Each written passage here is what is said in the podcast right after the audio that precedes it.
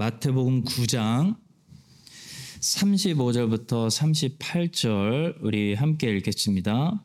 예수께서 모든 도시와 마을에 두루 다니사 그들의 회당에서 가르치시며 천국 복음을 전파하시며 모든 병과 모든 약한 것을 고치시니라. 무리를 보시고 불쌍히 여기시니 이는 그들이 목자 없는 양과 같이 고생하며 기진함이라. 이에 제자들에게 이르시되 추수할 것은 많되 일꾼이 적으니 그러므로 추수하는 주인에게 청하여 추수할 일꾼들을 보내주소서 하라 하시니라. 아멘. 네, 오늘은 예수님의 사역이라는 제목을 가지고 어, 마태복음이 보여주고 있는 예수님께서 사역하시는 모습을 어, 깊이 관찰하면서 이 하나님의 교회에 된 우리가 어, 롤 모델 대신 예수님을 따라서 어떤 방식으로 사역을 해야 되는지, 어떤 방향으로 사역해야 되는지, 어떤 태도를 가지고 사역해야 되는지 어, 깊이 묵상하며 함께 기도하는 그런 시간을 가지려고 합니다. 먼저 첫 번째로 예수님은 어떻게 사역하셨을까요? 예수님은 보시면 모든 도시와 마을에 두루 다니시며 사역하셨다고 본문 35절이 말씀하고 있죠. 본문 35절입니다. 예수께서 모든 도시와 마을에 두루 다니사 그들의 회당에서 가르치시며 천국 복음을 전파하시며 모든 병과 모든 약한 것을 고치시니라. 이것이 예수님의 사역 방식입니다. 어떤 사람들은 몸을 사리면서 큰 도시들은 소돔과 고모라처럼 유혹이 많고 죄인들이 많이 살기 때문에 가면 안 된다고 말합니다. 그래서 일부러 많은 사람들이 모여 사는 큰 도시들은 피해서 자꾸 조용한 곳으로 찾는 분들이 있습니다. 근데 여러분 세상에 마귀의 영향을 받지 않고 죄의 유혹이 강하지 않은 곳이 있을까요? 시골에 가서 살면 죄의 유혹이 과연 약할까요? 절대 그렇지 않습니다. 시골에 사는 사람들이 더 음란하고 더 문제가 많고 더 깊은 죄의 유혹에 노출되어 있을 수도 있습니다. 영적인 것은 물리적으로 많은 것과 물리적으로 적은 것에 따라 영향을 받지 않기 때문입니다. 뉴욕이나 런던이나 도쿄 같은 큰 도시들은 죄가 너무나 많고 소돔과 고모라 같기 때문에 우리가 가면 안 되는 곳일까요? 절대로 그렇지 않습니다. 우리는 안 가더라도 예수님은 가십니다. 그 옛날 대도시 중에 니느웨라는 도시가 있었습니다. 지금 LA와 같은 곳이죠. 세계적인 대도시였습니다. 하나님은 그 니느웨로 하나님의 선지자를 보내셨습니다. 근데 하나님의 선지자는 그 악인들이 사는 악인들의 소굴로 들어가서 하나님 말씀을 아, 선포하고 사역하는 것을 거부했습니다. 하나님 선지자는 어떻게 생각했죠? 그 니느웨 사람들은 소돔과 고모라처럼 모두 하나님의 심판을 받아 멸망당할 거라고 생각했다는 거예요. 근데 하나님은 다른 생각을 가지고 계셨습니다. 하나님께서 요나에게 마지막에 무엇을 가르치시죠? 맨 마지막에. 내가 이 성읍을 아끼지 아니하겠느냐. 이 성읍에 이렇게 많은 사람들이 살고 있는데 이 성읍이 내게 소중하지 않겠느냐라고 말씀하시면서 생명을 소중히 여기시는 하나님의 마음을 가르치십니다. 성도 여러분, 예수님은 모든 도시와 마을에 두루 다니사 천국 복음을 전파하셨다고 마태가 우리에게 지금 보고하고 있습니다. 그렇다면 오늘날 예수님은 교회라는 몸을 통해서 어디를 가시기 원하실까요? 오늘날도 예수님은 교회라는 몸을 통해서 모든 도시들을 두루 다니시며 천국 복음을 전파하시기 원하신다는 거죠. 성도 여러분, 이거 하나만 우리가 분명히 해야겠습니다. 아, 우리가 뉴질랜드 크라이처치에 와서 살고 있는 것은 하나님이 우리를 이 도시로 부르셔서 복음 전파와 하나님 나라 확장 때문에 여기 살고 있는 것이지 세상이 시끄러워서 여기가 조용하기 때문에 여기가 애들 키우기 좋은 곳이기 때문에 여기가 죄의 유혹이 약하기 때문에 와 있는 것이 아닌 것입니다. 세상 사람들은 그렇게 말하더라도 우리는 그렇게 생각해서는 안 된다는 거죠. 여기라고 애들 키우기 좋은 것도 아니고 여기라고 죄의 유혹이 약한 것도 아닙니다. 영적인 세상은 물리적으로 크고 작은 것에 영향받지 않습니다. 제가 볼 때는 뉴질랜드도 겉으로는 평화로워 보이지만 영적으로는 엄청난 영적 전쟁이 있는 곳입니다. 여기가 한국보다 죄의 유혹이 더 센 부분들도 있습니다. 이 사실을 기억하시고요. 여기가 조용하고 편안해서 환경이 좋다고 생각해서 큰 도시들을 떠나서 여기 와서 산다고 한순간도 생각하지 마시고 하나님께서 이 도시의 복음화를 위해서 우리를 부르셨기 때문에 여기서 주의 나라의 확장을 위해서 헌신하시고 또 요나처럼 니느웨로 가기로 거부하는 것이 아니라 주님께서 니느웨로 보내시면 니느웨 백성들을 긍휼히 여기는 마음으로 복음을 들고 어디든지 가서 우리 주님처럼 두루 다니며 천국 복음을 전파하는 여러분과 저의 선교적인 삶이 될 수 있기를 주님의 이름으로 간절히 축복합니다. 자, 그런데 반대로 어떤 사람들은 또 출세와 성공을 위해서 큰 도시들로만 가려고 하는 사람들이 있습니다. 근데 35절을 다시 보시면 우리 주님께서는 큰 도시들만 다니신 것이 아니고 작은 마을로도 두루 다니셨다는 사실을 알 수 있습니다. 35절을 다시 보겠습니다. 예수께서 모든 도시와 마을에 두루 다니사 그들의 회당에서 가르치시며 천국 복음을 전파하시며 큰 도시에는 사람들이 많이 사니까 이 복음을 많은 사람에게 전도하려면 큰 도시로 가야 효과적이다라는 생각은 물량주의에서 나오는 잘못된 생각이죠. 성경은 한 영혼의 가치에 대해서 우리에게 가르쳐 주고 있는데요. 한 영혼의 가치가 온 천하보다 귀하다라고 말씀하고 있습니다. 예수님께서는 한 영혼을 구원하시기 위해 배를 타고 거라사라는 동네까지 이 갈릴리 호수를 가로질러 건너가셔서 어, 가서 군대라는 귀신 들린 영혼을 구원해 주신 적이 있습니다. 그리고 예수님과 제자들은 어, 그 외에 아무도 전도하지 않고 다시 배를 타고 갈릴리 호수를 건너오는 그런 수고를 감당했습니다. 그 당시 갈릴리 호수 이쪽 편에는 수많은 사람들이 예수님께 상담을 요청하고 있었거든요. 근데 예수님은 이 수많은 사람들을 제쳐놓고 배를 타고 먼 길을 가신 거예요. 이 한 영혼을 구원하시기 위해서 그랬습니다. 이게 무슨 말일까요? 예수님께서는 예수님께는 99명의 영혼들의 가치나 한 영혼의 가치나 동일하다는 것입니다. 여러분 목자가 99마리의 양들을 여기 놔두고 한 마리의 양을 구하러 가지 않습니까? 그 비유를 오해하시면 안 돼요. 그래서 한 마리의 양이 99마리의 양들보다 소중하다는 것이 아닙니다. 한 마리의 양이나 99마리의 양들이나 목자에게는 동일하게 소중하다는 거예요. 그 가치가 같다는 거예요. 왜냐하면 생명이기 때문에. 목자가 99마리의 양들을 놔두고 한 마리의 양을 찾으러 가는 것은 그 한 마리가 잃어버린 양이기 때문에 찾으러 가는 겁니다. 생명이 소중하기 때문에 한 생명이 가치가 있기 때문에 만약에 99마리가 잃어버린 양들이었으면 목자는 한 마리를 울타리 안에 놔두고 99마리의 잃어버린 양들을 찾으러 떠나는 것이죠. 중요한 것은 목자에게는 겨우 한 마리인데 뭐 큰 손해가 아니다. 그냥 잊고 살자. 아직도 아흔아홉 마리가 있다. 이게 안 된다는 거예요. 왜냐하면 한 마리의 생명의 가치가 온 천하보다 귀하다는 거예요.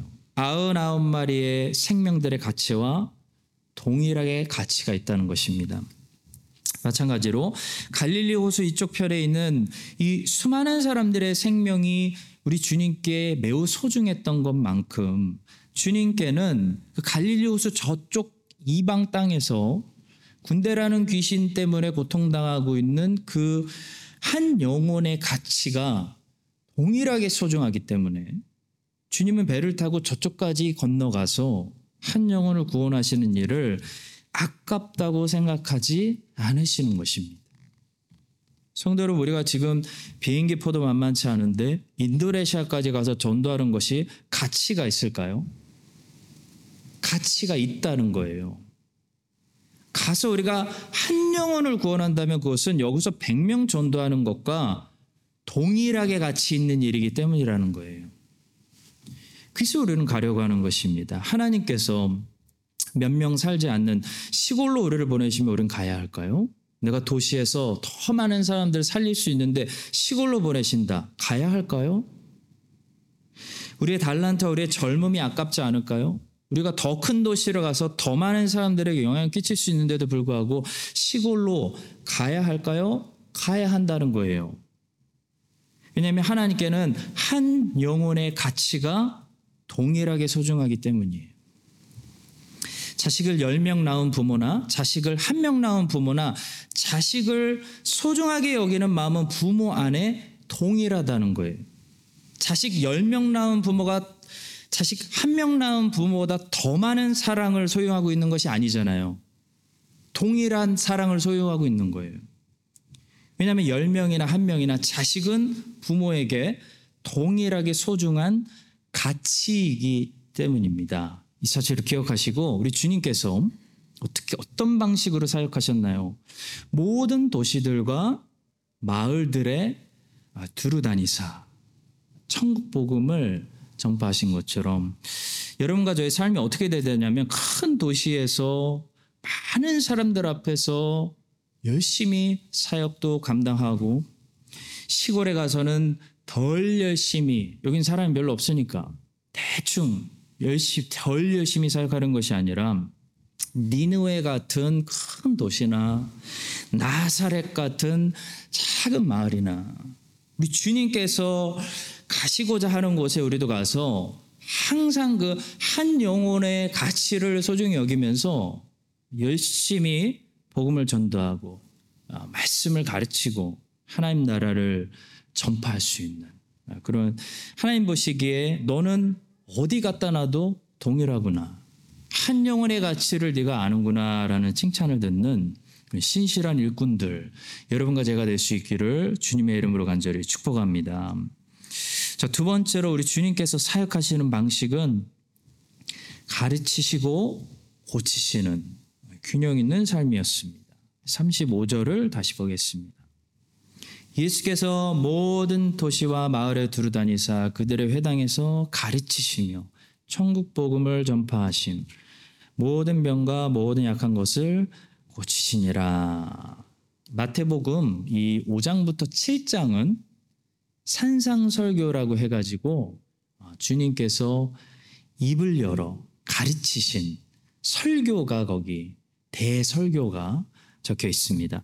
마태복음 5장 1절은 그래서 이렇게 시작합니다. 예수께서 무리를 보시고 산에 올라가 앉으시니 제자들이 나아온지라 입을 열어 가르치시되 하면서 예수님의 말씀, 예수님의 이 가르침이 5장부터 7장에 길게 기록되어 있습니다. 마태복음에 나와 있는 다섯 편의 설교 중에 첫 번째 설교죠. 자, 그런데 마태는 이 7장에서 대설교가 마친 다음에 8장과 9장에 예수님이 행하신 일들, 예수님께서 각종 병자들을 고치시고 치료하신 이야기들을 특별히 10가지 이적들을 중심으로 기록해 놓았습니다. 그리고 오늘 본문은 예수님이 그동안 행하신 사역, 곧 예수님의 가르치심과 예수님의 이 고치심, 이 두 가지 사역을 이제 최종 마무리하면서 결론 내는 그런 구장의 마지막 최종 결론이에요. 그것이 35절의 말씀입니다. 이렇게 결론을 내요. 예수께서 모든 도시와 마을에 두루다니사 그들의 회당에서 가르치시며 천국 복음을 전파하심과 모든 병과 모든 약한 것을 고치시니라. summarize 한 겁니다. 성도 여러분, 예수님의 삶은 가르치기만 하는 이론적인 삶도 아니었고요. 가르치지 않고 고치기만 하는 치유 사역도 아니었습니다. 예수님의 삶은 티칭과 힐링이 균형을 이룬 완전한 삶이었습니다. 사람들은 힐링을 받으면서 예수님의 티칭을 믿고 깨닫고 이해하기 시작했습니다.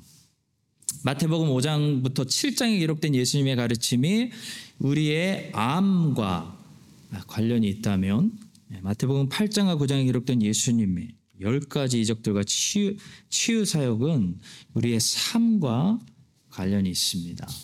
진짜 삶은 항상 삶으로 이렇게 이어집니다.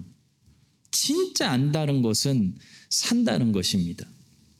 살지 못한다면 우리는 아는 것 같지만 사실 아직 알고 있는 것이 아닙니다. 성경에서 말하는 안다는 것은 지식도 아니고요, 이론도 아니고 어, 그것을 소유하고 있다는 것을 말해요. 성경에서 알고 있다라는 것은 가지고 있다, 소유하고 있다라는 걸 말해요. 그래서 소유하고 있으면 그것은 반드시 나의 삶에 삶으로 나타나고 변화를 가지고 옵니다. 우리는 다이아몬드에 대해서 이론적으로, 지식적으로 알 수 있어요. 구글을 통해 알 수 있어요. 그러나 다이아몬드를 소유하고 있는 것은 다르죠. 다이아몬드를 소유하고 있으면 부자가 됩니다. 마찬가지로 예수님을 지식이 아니라 이론이 아니라 정말 알고 있다면, 알았다면 우리의 삶이 바뀐다는 거예요. 우리 삶에서 그리스도의 열매가 나온다는 거예요. 향기가 짙은 향기가 나온다는 거죠. 우리는 사실 살아내고 있는 만큼만 알고 있는 것입니다. 살아내지 못하고 있는 영역들은 아직 잘 모르고 있는 것입니다. 우리 주님께서는 입을 열어서 하나님 나라를 가르치셨고 손을 내밀어서 하나님 나라를 보여주셨습니다. 여러분과 저도 우리 주님처럼 하나님 나라를 알고 하나님 나라를 경험하고 살아야겠습니다. 또 우리 입을 열어 하나님 나라와 천국 복음을 우리도 가르치고 우리의 삶으로 하나님 나라와 천국 복음을 어, 보여줄 수 있는 그런 어, 천국의 증인들이 될 수 있기를 주 예수님의 이름으로 간절히 축복합니다. 세 번째는 예수님께서 해당에서 가르치셨다는 사실이에요. 이 사실은 주님께서 예수님은 어떤 방식으로 사역하셨냐면 공적으로 가르치시고 사적으로도 가르치셨다. 사실을 말해요. 35절은 다시 말씀합니다.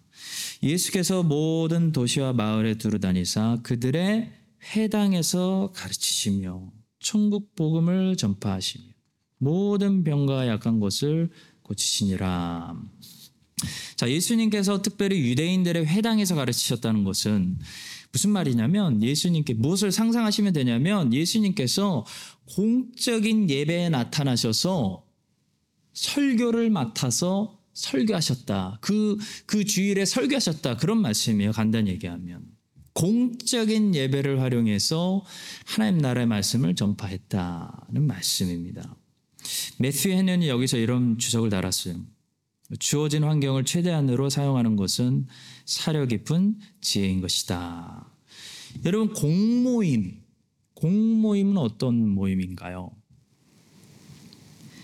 공모임은 대부분 들으려고 사람들이 모인 모임이 공모임이에요. 당시 안식일에 유대인의 회당에 모인 사람들은 왜 모였냐면요. 말씀을 들으려고 모였어요. 그렇게 들으려고 모인 사람들에게 예수님은 아주 적절하게 천국 복음을 전하셨다는 거예요. 성도 여러분 한번 생각해 보십시오. 당장 나가서 금요일 밤에 사람들을 모으려고 해 보십시오. 사람들이 잘 모아질까요? 나가서 사람들에게 10분만 아, 내가 하는 아주 중요한 이야기를 들으라고 해보세요. 잘 들어줄까요? 청년 때 제가 멜번 한인교회 다닐 때 그 멜번 시티에 토요일 저녁마다 나가서 노방전도 우리가 했어요. 몇 년을 했는데 99%가 거절해요. 안 들어요, 안 들어. 바쁘다고 거절하고 가버릴 사람들이 대부분이에요. 자, 그런데 여러분, 공모임은 어떤 사람들이 모인 자리입니까? 매주 우리 200명의 사람들이 1부 예배, 2부 예배.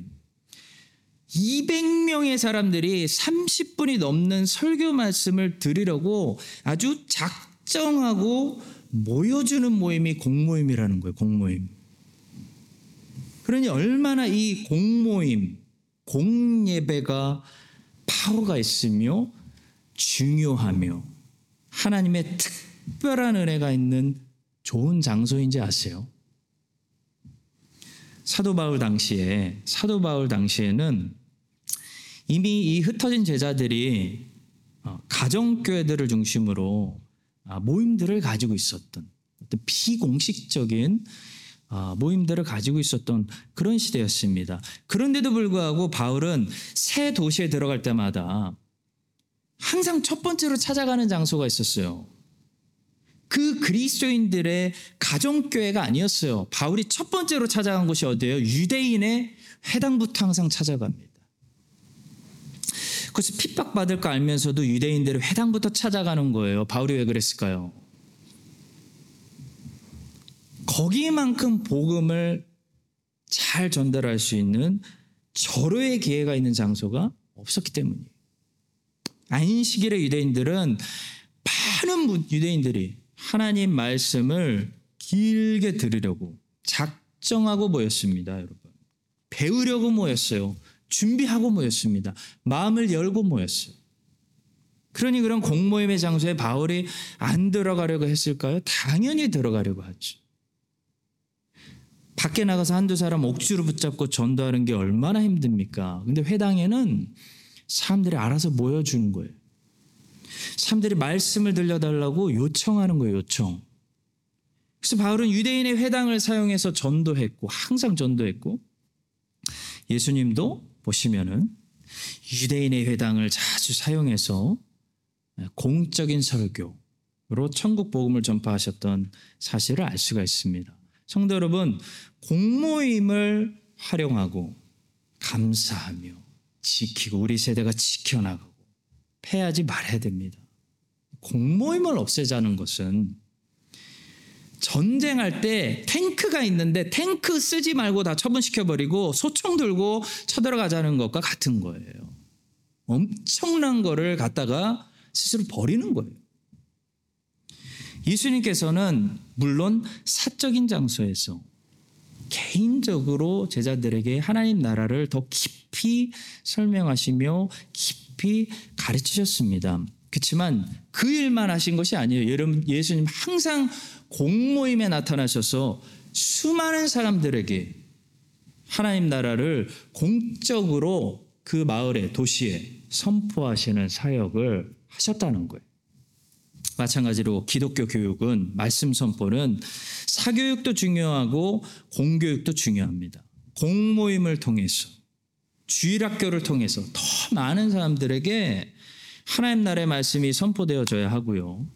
물론 그거 가지고 충분하지 않기 때문에 사적인 모임들을 통해서 더 들으려고 하는 그런 제자들에게 더 이주임처럼 자세하게 깊이 하나님 나라의 말씀이 설명되어져야 하겠습니다. 두 가지 중에 하나라도 버리면 안 되겠습니다.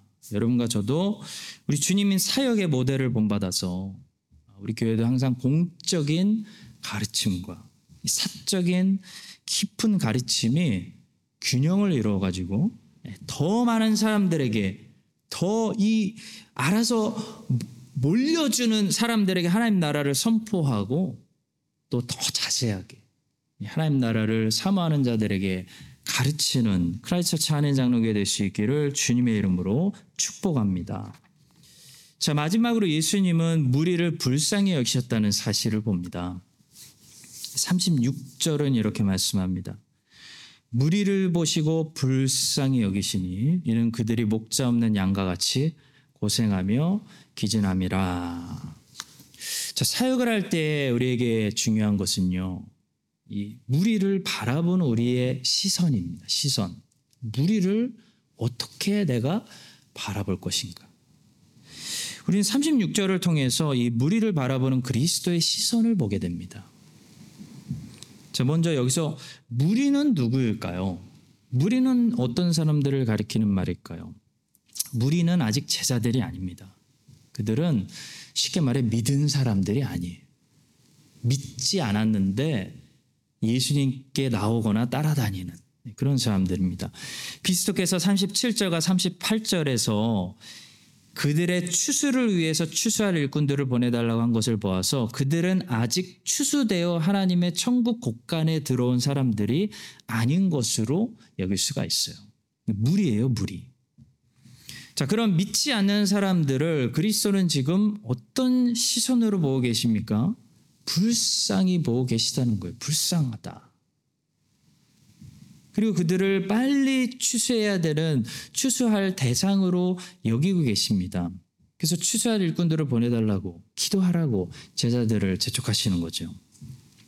자, 성도 여러분, 우리는 어, 이 무리들을 어떻게 바라봐야 할까요? 무리를 바라본 우리의 시선은 어떤가요? 무신론자들, 여러분 회교권들 점점 많아지고 있죠. 여기도 호주처럼 교회에 다니지 않는 키위들, 여러분들 어떤 시선으로 바라보고 계십니까? 저들을 주님처럼 불쌍히 보지 못하고 추수할 대상으로 보지 못하고 그냥 지나치게 되면 어, 솔직히 교회가 별로 할 일이 없어 보입니다. 뉴질랜드에 우리가 살면서 키위 사람들, 무슬림들 이런 사람들 다 그냥 제껴두고 저 사람들은 내가 전도해야 될 사람은 아니지. 우리는 한인교회니까 한국 사람들만 추수하면 되지라고 생각해 버리면요.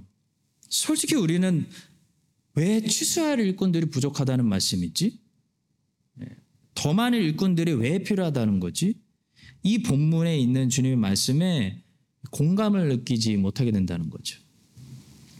우리 한인 사람들만 추수할 작정이면요, 솔직히 우리 교회 안에 이미 충분한 일꾼들이 있다고 생각합니다. 그런데 시선을 바꿔서 우리가 키 사람들을 불쌍히 여기고 키 사람들 다 전도해야 되겠다 생각하고 해교권 사람들 다 불쌍히 보기 시작하고 일본 사람들, 인도 사람들까지 다 불쌍히 보이기 시작해서 저 사람들 다 전도해야 돼. 저 사람들 우리 교회 예배 성경 공부 다 등록시켜서 말씀 가르쳐야 되는데라는 마음을 먹기 시작하면 우리가 어떻게 될까요? 무엇을 즉시 깨닫습니까? 아, 우리 주님처럼 할 일이 너무 많은데 추수할 대상은 너무 많은데 이 사람들을 추수할 일꾼들이 없구나. 목회자들이 없구나. 선교사가 없구나. 사역자가 없구나. 교사가 없구나. 큰 일이로다. 이런 생각이 들기 시작할 수밖에 없다는 거죠. 성도 여러분, 우리가 할 일이 별로 없다고 생각하는 것은 무리를 보면서 무리를 불쌍히 여기지 않는 까닭입니다. 우리 마음에 일본 사람들이 불쌍히 여겨지기 시작하면요. 일본 성교만 생각해도 죽을 때까지 할 일이 너무나 많아요. 할 일이 너무나 많아요. 아시아 대부분의 나라들 안 믿어요. 90% 이상 안 믿어요. 할 일 너무나 많아요. 시작도 안 한 거예요, 선교. 빨리 가서 교회 세우고 목회자 양육하고 해야 돼요. 아프리카, 남미, 남미 다 카톨릭이에요. 유럽과 서방 국가들도 다시 선교 대상 나라들이 됐어요. 한반도도 마찬가지. 할 일이 너무나 많아.